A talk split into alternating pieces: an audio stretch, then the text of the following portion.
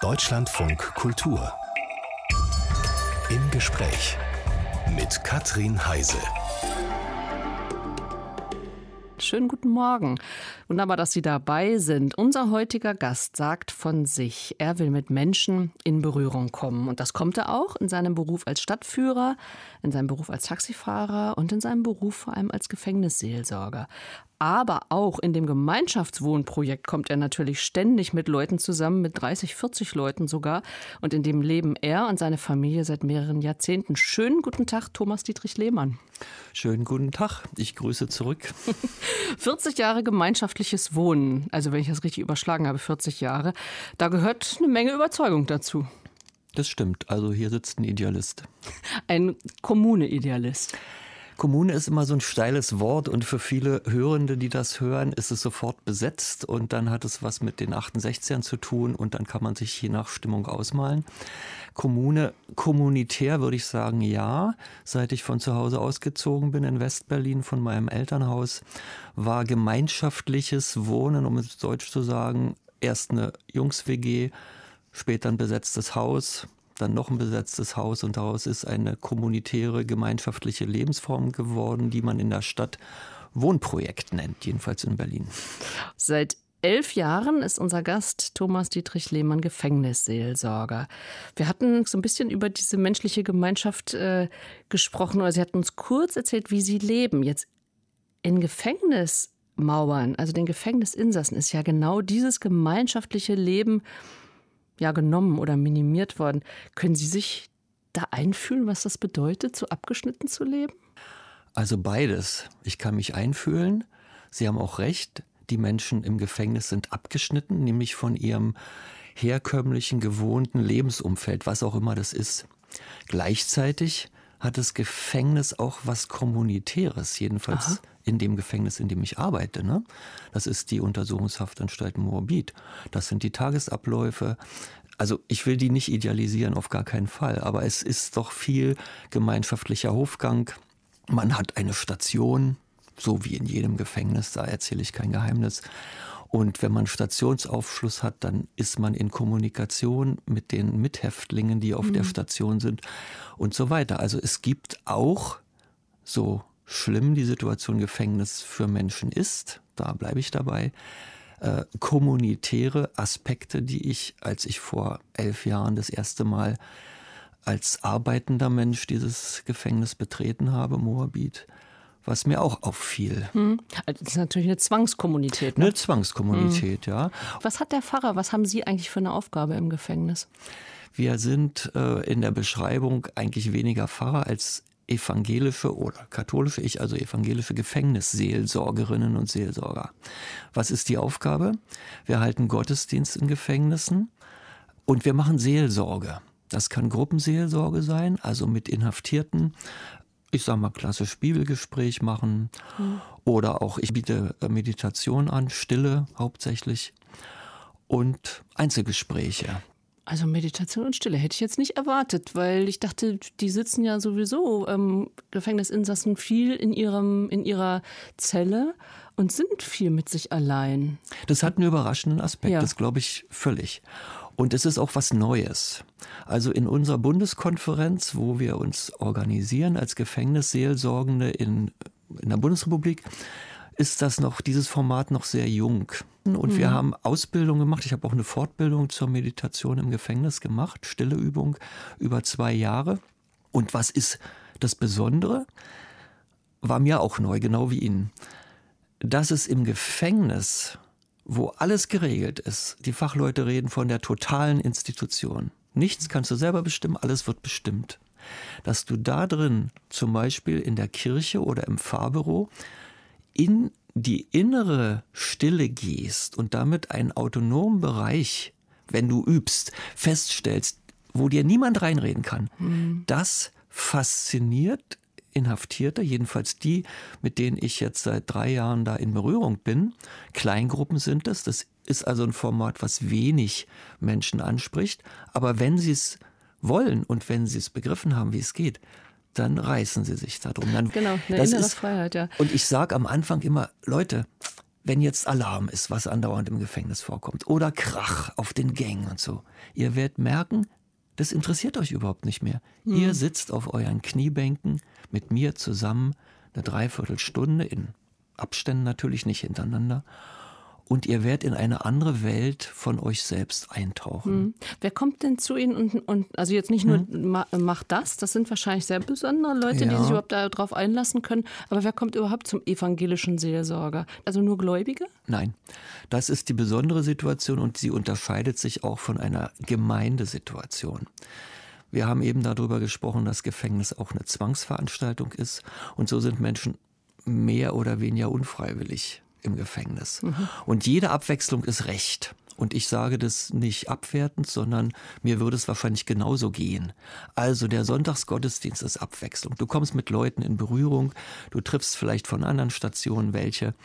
Und äh, ja, das ist gut. Das fördert ja die Kommunikation. Und deswegen kommt man da schon mal zusammen, damit man überhaupt in Gemeinschaft kommt. Da haben wir das wieder mit der Gemeinschaft, ne? richtig, richtig. Die, die möglich ist. Apropos Gemeinschaft jetzt zu Corona. Ich muss natürlich jetzt Abstriche machen. Mhm. Fange ich bei der Meditation an. Sie ist ausgesetzt, mhm. weil es ein Gruppenangebot auf engem Raum mhm. ist.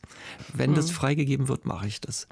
Andere Einschränkungen sind natürlich auch gegeben. Im Gottesdienst wird nicht gesungen im Augenblick oder die ganze Corona-Zeit nicht, seit Mai 2020. Wenn ich als Liturg oder Prediger spreche, nehme ich meine Maske ab am Altar und wenn ich nicht agiere, setze ich sie wieder auf und die Inhaftierten tragen auch Maske. Hm. Was mich noch interessieren würde, Sie sind 1988 zum evangelischen Pfarrer ordiniert worden. Was für ein Pfarrer wollten Sie eigentlich sein? So Gefängnisleser? War das von Anfang an so ein bisschen in Ihrem Kopf? Nein, gar nicht. Also ich habe eine sehr, äh, mancher würde sagen, exotische Berufslaufbahn. Ich habe Theologie studiert. Ich habe, wie Sie sagen, meine Ordination erhalten durch die evangelische Landeskirche damals, war ja ein Jahr vor Mauerfall in West-Berlin. Ich bin ordiniert worden an der späteren Mauergedenkstätte in der Versöhnungsgemeinde bei Pfarrer Manfred Fischer. Das war mein engster Berater in den ersten Jahren. Und ich wollte eigentlich Arbeiterfahrer werden. Nicht 88, aber dann 90. Arbeiterfahrer, das ist doch ein richtiger stehender Begriff, oder? Das ist ein stehender Begriff. Der kommt eigentlich, eigentlich, aus Frankreich, oder? Aus Frankreich, aus der katholischen Tradition. Arbeiterpriester ist vielleicht geläufiger. Mhm. Aber in der evangelischen Tradition gibt es eine gerade Linie zu einem sehr bekannten Namen. Das ist Dietrich Bonhoeffer, der ja auch in Berlin unter NS im Gefängnis gesessen hat.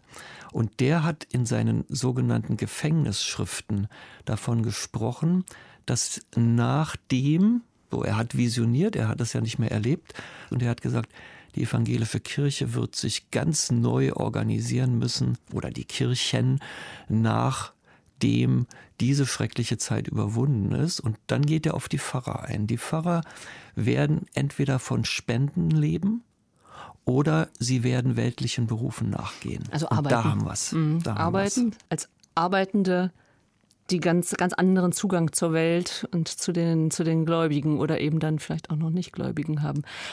Über die Art, wie Thomas Dietrich Lehmann seinen Pfarrerberuf ausübt, haben wir ja jetzt schon einiges gehört.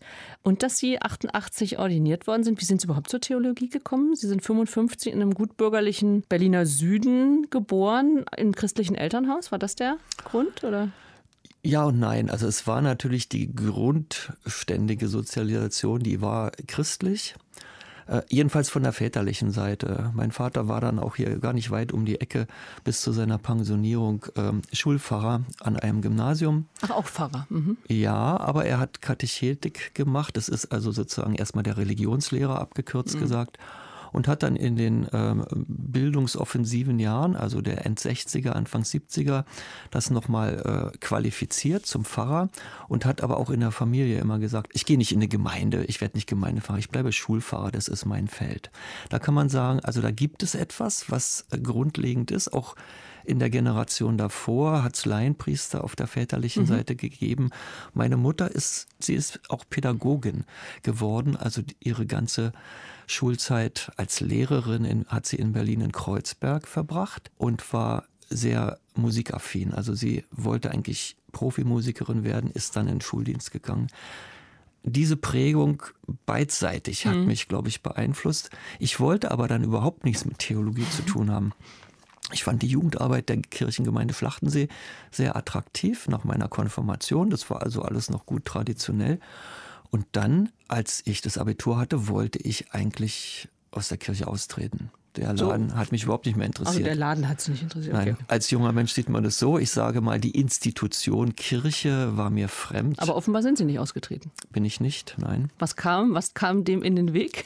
Die Jugendarbeit, die äh, politisch ausgerichtete Jugendarbeit, sage ich, äh, der Kirchengemeinde Schlachtensee. Denken Sie daran, dass in meiner Zeit als Jugendlicher dort der ehemalige Bürgermeister Heinrich Alberts Pfarrer war Ach, den haben Sie da erlebt? Den habe ich live und in Farbe erlebt und ich war auch in einer Arbeitsgruppe bei ihm. Mhm. Ich habe aber auch die anderen, äh, nicht Damen, sondern Herren, also Manfred Kranetzky, Helmut Linke, Lothar Wittkopf, äh, Rolf Thoma, das waren alles äh, doch deutlich sozialethisch informierte Pfarrer und äh, damit eine ja, eine Theologie, die mich dann zum Schluss doch geprägt hat. Thésée hat noch eine Rolle bei Ihnen gespielt. Sie waren exakt, auch ähm, als junger Mensch in Thésée, also diesem ökumenischen Männerorden, äh, die, die so die, diese großen Jugendtreffen veranstaltet haben. Das hat Sie wahrscheinlich auch in die Richtung noch weiter geprägt. Da kommt vieles zusammen. Ich war mhm. das erste Mal 1973 in Thésée.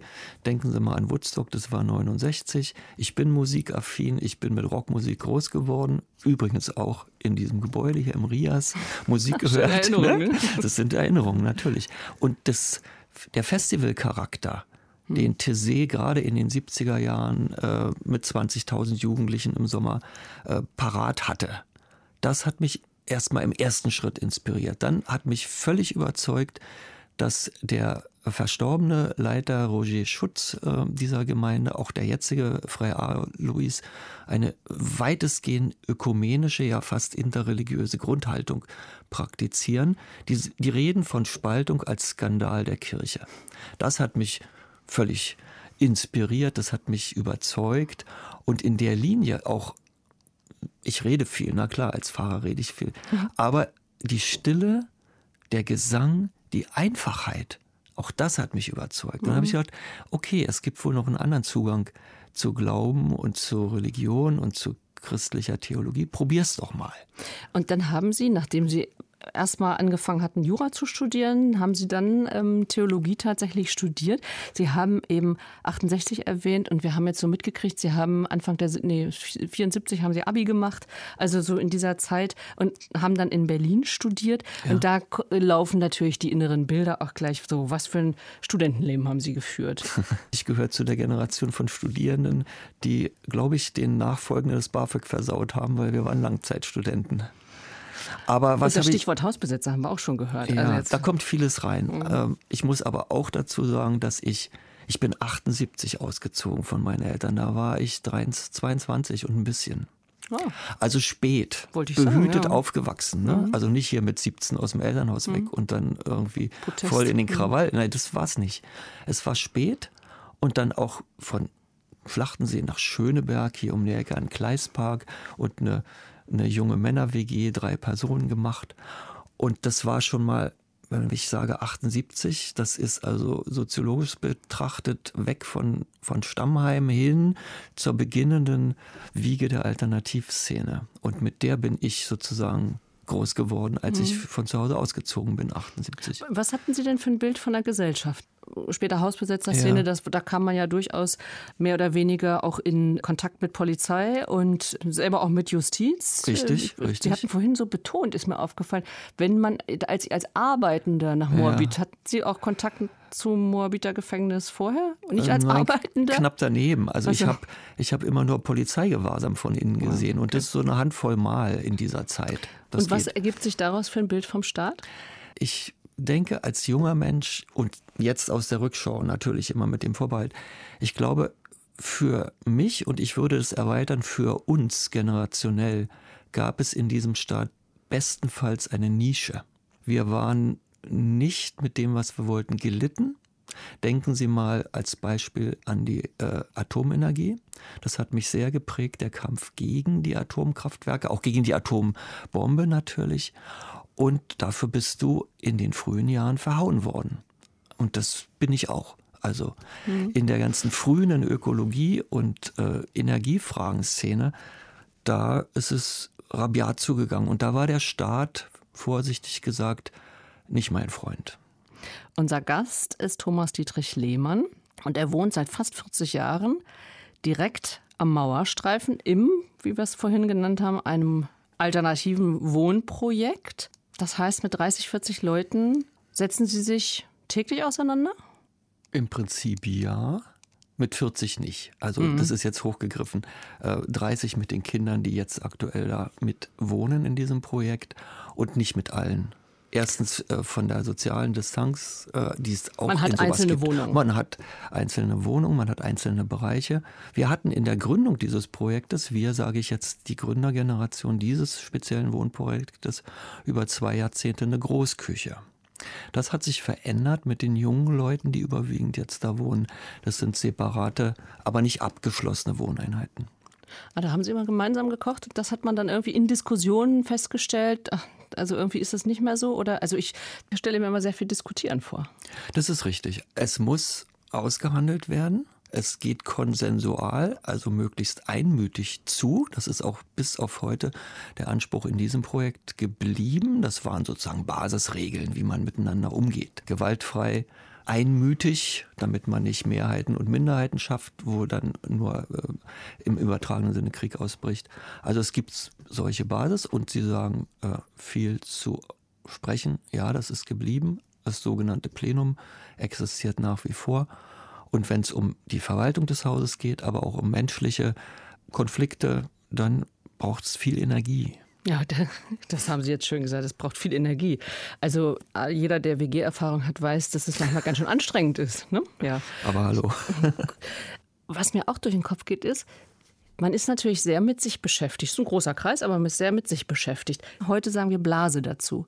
Ist manchmal die Gefahr, dass man nicht über seine eigene Blase hinwegguckt, weil man da in so einem schönen Kosmos ist, der einen auch ausfüllt? Ja, ja, unbedingt.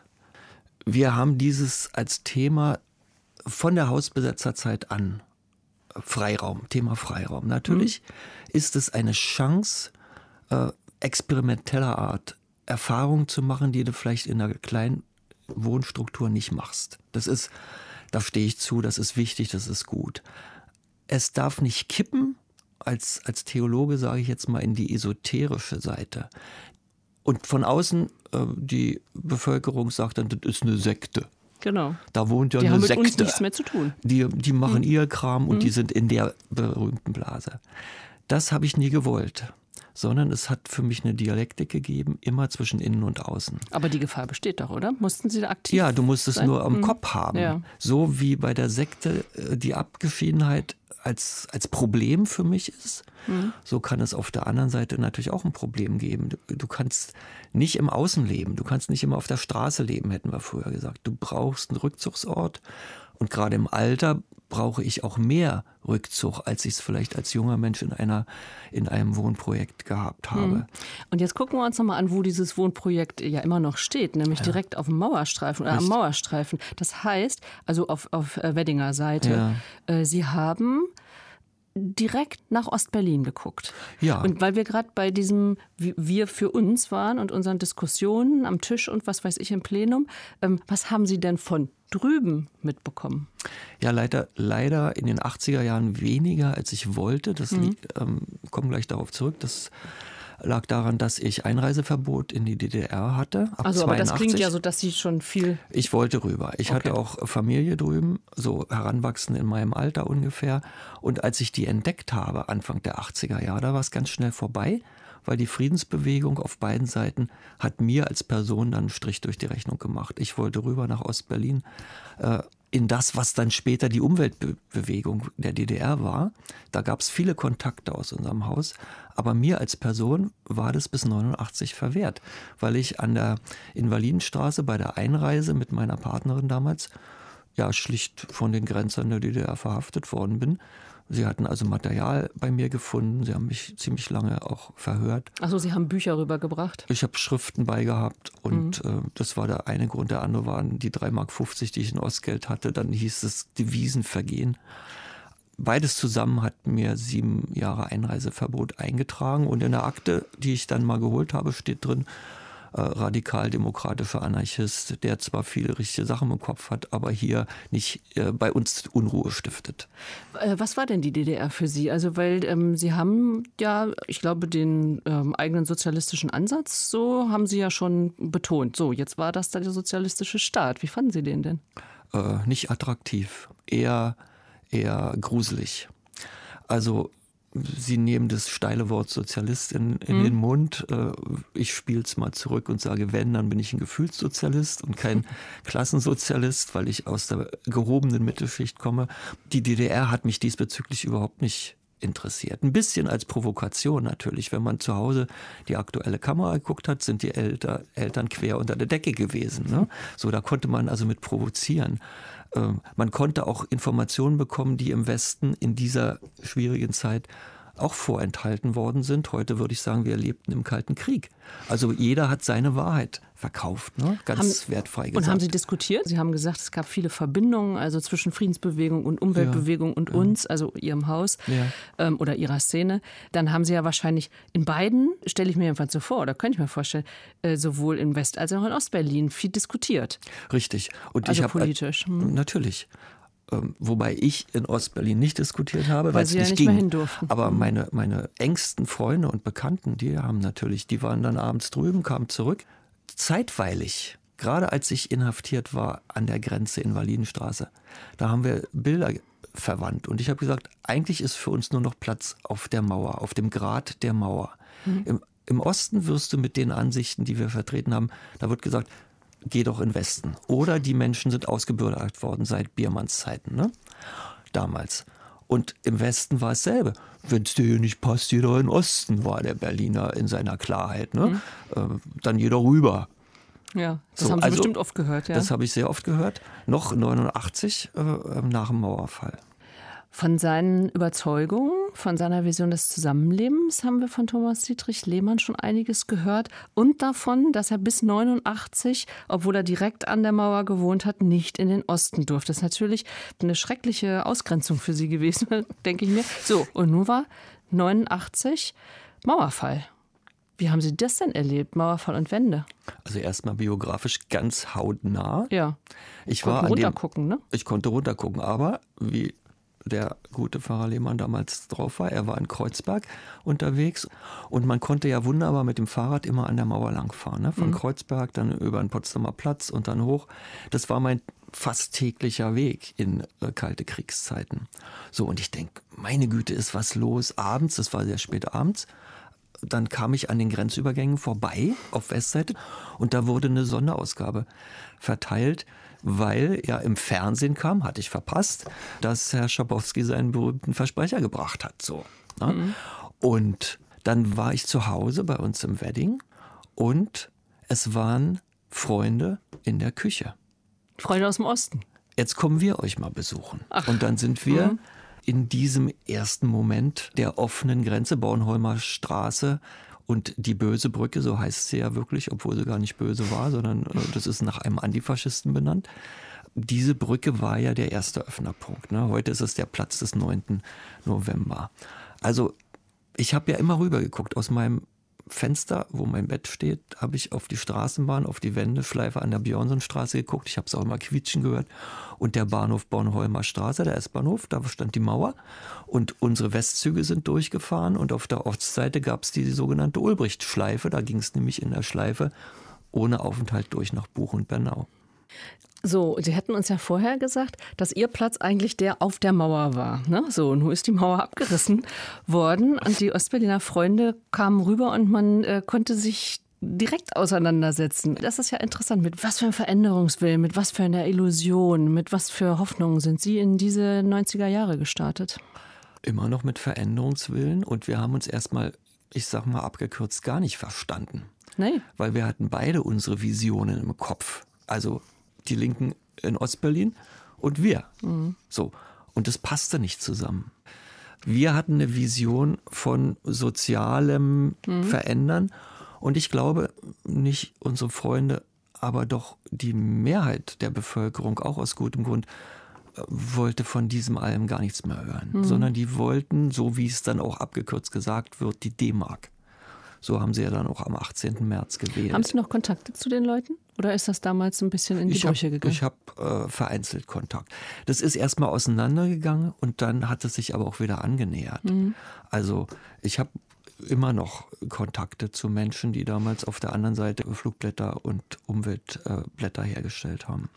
Wir sind jetzt gerade dabei, darüber zu reden, wie man so über seine Überzeugungen dann sich auch auseinandersetzt. Ne? Und ähm, ich hatte so in der Vorbereitung den Eindruck, dass Sie für Ihre Überzeugungen, dass Sie denen eigentlich doch sehr treu bleiben wollen, also Ihren auch sozialen Überzeugungen.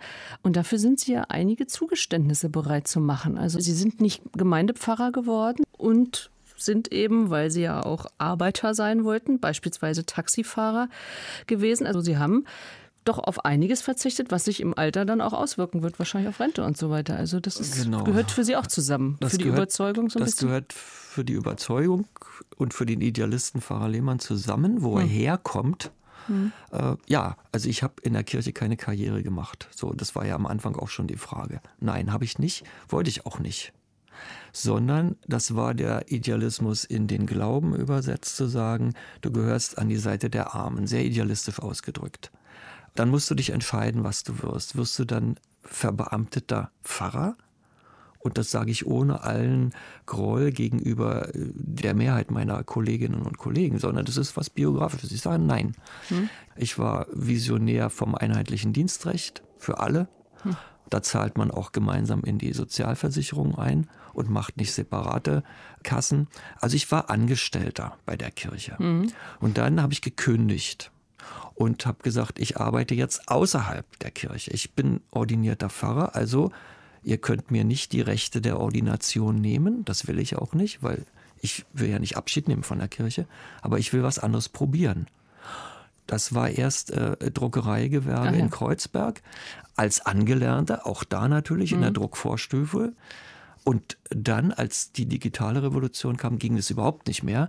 Die kleine Klitsche, in der ich war, die ist eigentlich pleite gegangen, kann man sagen.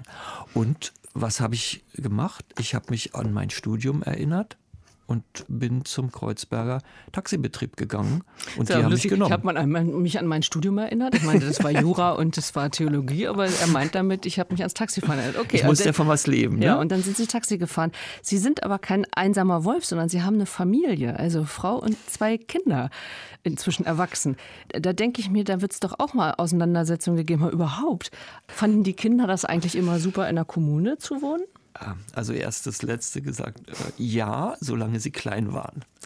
Von meiner Tochter gibt es das schöne Bormot, als sie in der heranwachsenden Zeit äh, switcht, Pubertät und danach. Papa, das ist ja viel zu ranzig. Das geht überhaupt nicht. Hier kann man seine Freunde überhaupt nicht mitbringen. Bis zur Pubertät war das das Paradies für Kinder, mhm. jedenfalls für unsere Kinder. Das waren eine Menge Kinder, zehn, elf Kinder, fast im gleichen Alter. Das haben die geliebt, dieses große Haus. Sie konnten sich da verstecken, sie konnten unter sich sein. Ja, also ich meine überhaupt, dieser ganze Lebensweg, der ja ihrer, also ihre Lebensüberzeugung ist, ja. hat die Familie also mitgemacht. Bis hin jetzt ja zu vielleicht kleinen Rentenanwartschaften. ja, also meine Frau, wir sind seit 20 Jahren zusammen, ein bisschen mehr sogar, die hat gesagt, Alter, du lebst da in Verhältnissen, guckst auf dich, alles gut und schön, mhm. aber weißt du, wir werden beide älter. Und was ist dann, wenn mhm. du krank wirst, wenn das nicht mehr geht? Wenn, so, und deine Rente, da kann ich echt nur drüber lachen. Ja, ja und das? Das war Thema. Mhm. Das führt dahin, dass ich eine Balance wiederfinden muss zwischen idealistischem Anspruch und Lebensrealität. Und ich habe die Entscheidung getroffen, ich melde mich bei der Kirche. Also ich gehe zurück in den Fahrdienst als Idee erstmal. Das war 2008 und 2009. Da lebte mein geliebter, fast hätte ich gesagt, Mentor Manfred Karnetzky noch. Und der sagte, fall mit der Tür ins Haus. Sag klar, warum du zurückkommst. Das mhm. war ein guter Tipp, weil ich habe gesagt im Konsistorium, ich habe keine Kohle mehr, Leute. Dann haben die gesagt, ja, aber für Beamten tun wir dich, dich mit Mitte 50, kannst du dir abschminken. Habe ich gesagt, will ich ja auch gar nicht. Ich möchte ein Auskommen haben und habt ihr eine Arbeit für mich? Ja, das haben wir. Kannst aufs Land gehen oder in Knast. Habe ich gesagt, nehme ich den Knast, Landmensch bin ich nicht. Welchen Weg gehen Sie im Alter mit dem Wohnen? Ist so ein Wohnprojekt was für ja, dann unbedingt. auch hinfällig werden? Ähm, das ist was dafür und das ist nicht äh, nur bei mir so, sondern das ist, glaube ich, en vogue. Intergenerationelles Wohnen, Wohnen im Alter. Viele, vielleicht auch der Zuhörenden, haben im Kopf, also ich will nicht weder alleine in der Wohnung sterben und dann nach drei Wochen gefunden werden, noch will ich in ein Altersheim, was auf Profit aufgebaut ist und eigentlich nur Rendite von irgendwelchen anderen abgreift und möchte dann da versauern. Daraus kommt eine gute Offensive, finde ich, auch altersgemäß, Wohnen im Alter. Jetzt sind wir noch fit, das können wir stemmen. Also wann, wenn nicht jetzt? Also da sind Sie jetzt dabei, da, gerade das da zu bin ich äh, mit 15 anderen Personen dabei, ja. Ich wohne noch in dem hergekommenen Wohnprojekt. Meine Frau und ich haben aber da deutlich signalisiert, es wird in den 20er Jahren, wenn wir gesund bleiben, bei uns einen Ausstieg in diesem Projekt geben. Und dann haben wir ich zumindest da auch 40 Jahre auf dem Buckel, das reicht dann nochmal. Nachdem wir den Seelsorger, den Hausbesetzer und ein bisschen auch den Taxifahrer Thomas Dietrich Lehmann kennengelernt haben, hatte ich, glaube ich, noch den Stadtführer erwähnt, ganz am Anfang. Ja, wo würden Sie mich hinführen, wenn ich als fremde Person nach Berlin käme? Aus gegebenem Anlass würde ich Sie in das Berliner Zentrum führen und ich würde Sie auf die Spuren des mittelalterlichen Berlin führen. Mhm. Warum das? Also ich bin so hobbygeschichtlich als Theologe sowieso interessiert. Wir würden uns an der Marienkirche treffen und ich würde Ihnen in zwei, drei Stunden zeigen, zu Fuß, wo denn in dieser wirbeligen, sich verändernden Stadt die Spuren des Mittelalters in Berlin zu finden sind. Und zwar die Spuren, die noch vor die Hohenzollern zurückgehen. Wir wissen ja, dass Berlin eine Hansestadt war für 100 Jahre, dass sie ein Fürstengeschlecht der Askanier hatte, was ausgestorben ist. Es geht also sehr weit zurück in die Zeit der Pest. Der Umgang in der Marienkirche zum Beispiel ist ja spannend in der Hinsicht.